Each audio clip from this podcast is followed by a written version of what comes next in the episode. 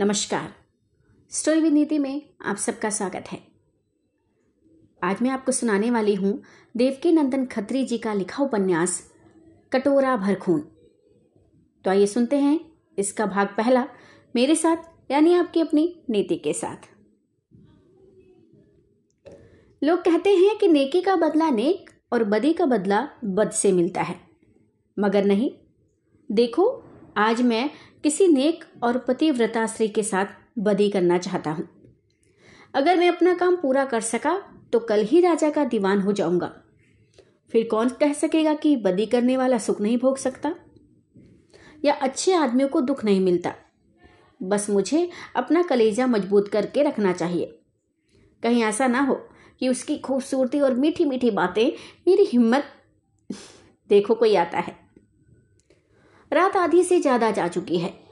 एक तो अंधेरी रात, दूसरे चारों तरफ़ से घिर आने वाली काली काली घटा ने मानो पृथ्वी पर ये स्या रंग की चादर बिछा दी है। चारों तरफ़ सन्नाटा छाया हुआ है। तेज हवा के झपेटों से कांपते हुए पत्तों की खड़खड़ाहट के सिवाय और किसी तरह की आवाज़ कानों में नहीं पड़ती। एक बाग के अंदर अंगूर की टट्टियों में अपने को छिपाए हुए एक आदमी ऊपर लिखी बातें धीरे धीरे बुदबुदा रहा है। इस आदमी का रंग रूप कैसा है?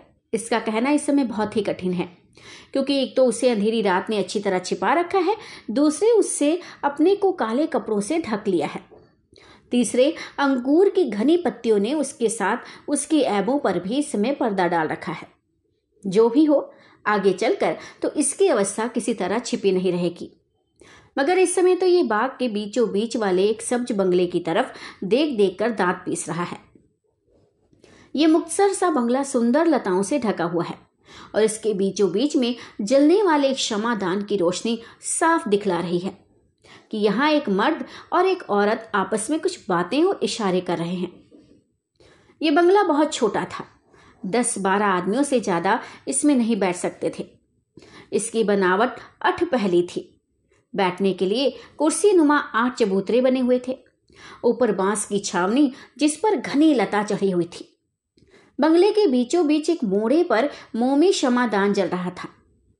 एक तरफ़ चबूतरे पर उदी चिनियापोत की बनारसी साड़ी पहने एक हसीन औरत बैठी हुई थी, जिसकी अवस्था अठारह वर्ष से ज़्यादा नहीं होगी। उसकी खूबसूरती और नजाकत की जहाँ तक तारीफ़ की जाए, थोड़ी है। मगर इस समय उसकी बड़ी बड़ी रसीली आँखों से गिरे हुए मोती, सरीखे आँसू की बूंदें उसके गुलाबी गालों को तर कर रही थी। उसकी दोनों नाजुक कलाइयों में स्याह चूड़ियाँ, छंद और जड़ाऊ कड़े पड़े हुए थे। बाएँ हाथ से कमरबंद और दाहिने हाथ से उस हसीन नौजवान की कलाई पकड़े सिसक सिसक कर रो रही है। जो उसके सामने खड़ा हसरत भरी निगाहों से उसके चेहरे की तरफ़ देख रहा था। और जिसके अंदाज से मालूम होता था कि वह कहीं जाना चाहता है, मगर लाचार है। किसी तरह उन नाजुक हाथों से अपना पल्ला छुड़ाकर भाग नहीं सकता। उस नौजवान की अवस्था पच्चीस वर्ष से ज़्यादा की नहीं होगी। खूबसूरती के अतिरिक्त उसके चेहरे से बहादुरी और दिलावरी भी ज़ाहिर हो रही थी। उसके मज़बूत और गठीले बदन पर चुस्त बेशकीमती पोशाक बहुत ही भली मालूम होती थी। औरत। नहीं, मैं नहीं जाने दूँगी। मर्द। प्यारी देखो तो मुझे मत रोको। नहीं तो लोग ताना मारेंगे और कहेंगे, वीर सिंह डर गया और एक जालिम डाकू की गिरफ्तारी के लिए जाने से जी चुरा गया। महाराज की आँखों से भी मैं गिर जाऊँगा और मेरी नेक नामी में धब्बा लग जाएगा। औरत। वह तो ठीक है, मगर क्या लोग ये नहीं कहेंगे कि तारा ने अपने पति को जानबूझकर मौत के हवाले कर दिया? वीर सिंह, अफसोस, तुम वीर पत्नी होकर ऐसा कहती हो। तारा, नहीं नहीं, मैं ये नहीं चाहती कि आपके वीरत्व में कोई धब्बा लगे, बल्कि आपकी बहादुरी की तारीफ़ लोगों के मुँह से सुनकर मैं प्रसन्न होना चाहती हूँ। मगर अफसोस, आप उन बातों को फिर भी भूले जाते हैं, जिनका ज़िक्र मैं कई दफे कर चुकी हूँ। और आप जिनके सबब से मैं डरती हूँ और मैं चाहती हूँ कि आप अपने साथ मुझे भी ले चलकर इस अन्यायी राजा के हाथ से मेरा धर्म बचाएँ।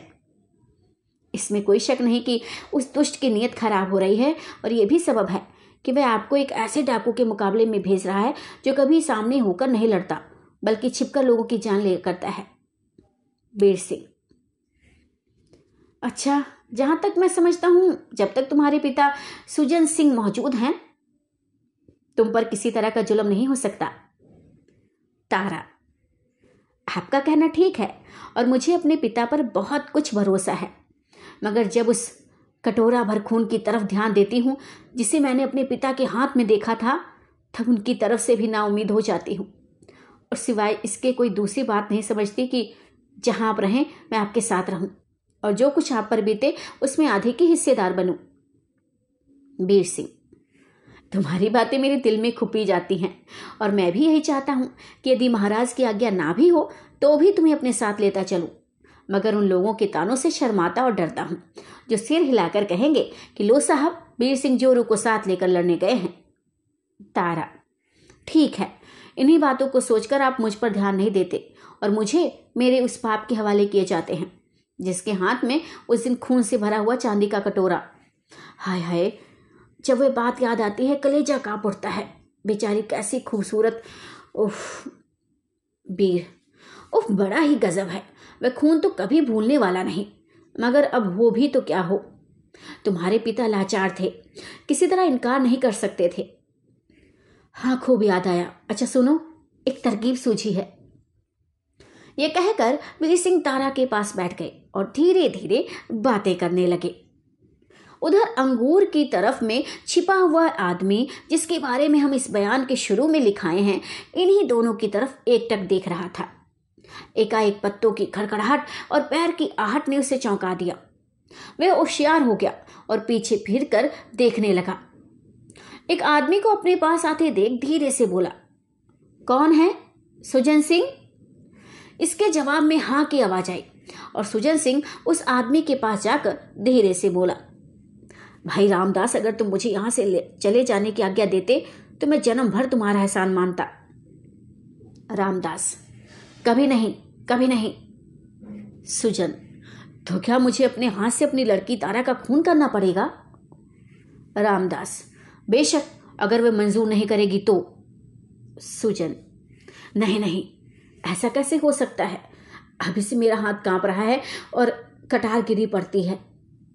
रामदास झक मार के तुम्हें ऐसा ही करना होगा।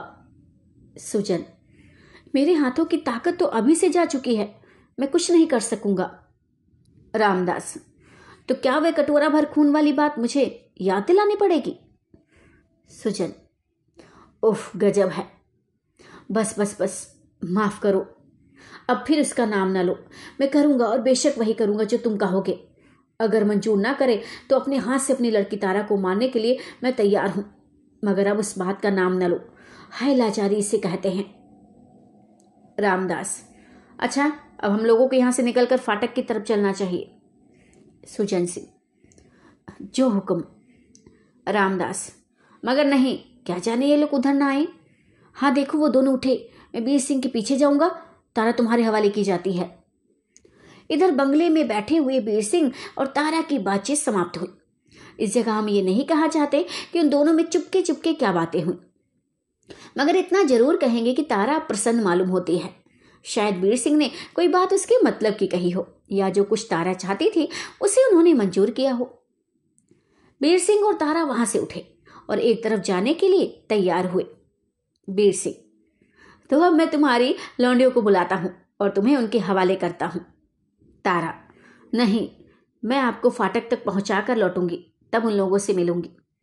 बीर सिंह, जैसे तुम्हारी मर्ज़ी। हाथ में हाथ दिए दोनों वहाँ से रवाना हुए और बाग के पूरब की तरफ़ जिधर फाटक था, चले पड़े। जब फाटक पर पहुँचे तो बीर सिंह ने तारा से कहा, बस, अब तुम लौट जाओ। तारा, अब आप कितनी देर में आएँगे? बीर सिंह, मैं नहीं कह सकता, मगर पहर भर के अंदर आने की आशा कर सकता हूँ। तारा अच्छा जाइए, मगर महाराज से ना मिलिएगा। बीर सिंह नहीं, कभी नहीं। बीर सिंह आगे की तरफ़ रवाना हुआ और तारा भी वहाँ से लौटी। मगर कुछ दूर उसी बंगले की तरफ़ आकर मुड़ी और दक्षिण तरफ़ घूमी।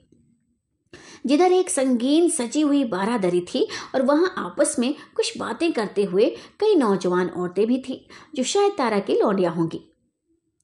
धीरे धीरे चलती हुई तारा अंगूर की उस झाड़ी के पास पहुँची। उसी समय उस झाड़ी में से एक आदमी निकला। जिसने लपक कर तारा को मजबूती से पकड़ लिया और उसे ज़मीन पर पटक छाती पर सवार हो बोला, बस तारा, तेरे इस समय रोने या चिल्लाने की कोई ज़रूरत नहीं है और ना इससे कुछ फ़ायदा है। बिना तेरी जान लिए अब मैं किसी तरह नहीं रह सकता। तारा, क्या मैं अपने पिता सुजान सिंह को देख रही हूँ और सुन रही हूँ? सुजान हाँ मैं ही कम्बक तेरा बाप हूँ। तारा, पिता, क्या तुम स्वयं मुझे मारने को तैयार हो? सुजन। नहीं, मैं स्वयं नहीं। तुझे मारकर कोई लाभ नहीं उठा सकता, मगर क्या करूँ? लाचार हूँ। तारा, हाय, क्या कोई दुनिया में ऐसा है जो अपने हाथ से अपनी प्यारी लड़की को मारे? सुजन, हे अभागा तो मैं ही हूँ तारा, लेकिन अब तू कुछ मत बोल। तेरी प्यारी बातें सुनकर मेरा कलेजा कांपता है। रुलाई गला दबाती है। हाथ से कटार छूटा जाता है, बेटी तारा, बस तू चुप रह, मैं लाचार हूँ। तारा, क्या किसी तरह मेरी जान नहीं बच सकती? सुजन हाँ बच सकती है अगर तू हरी वाली बात को मंजूर कर ले। तारा ओफ ऐसी बुरी बात का मान लेना तो बहुत मुश्किल है।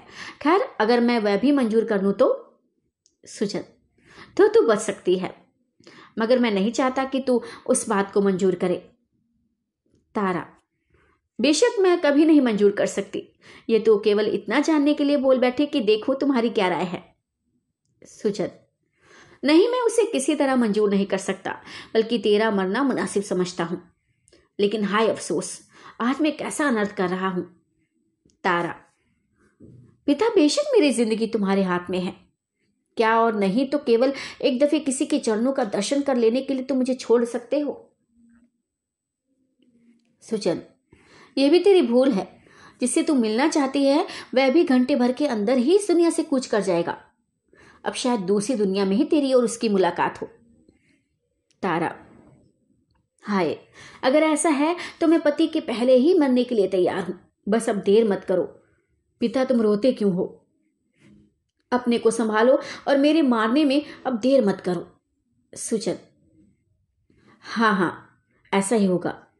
ले अब संभल जा।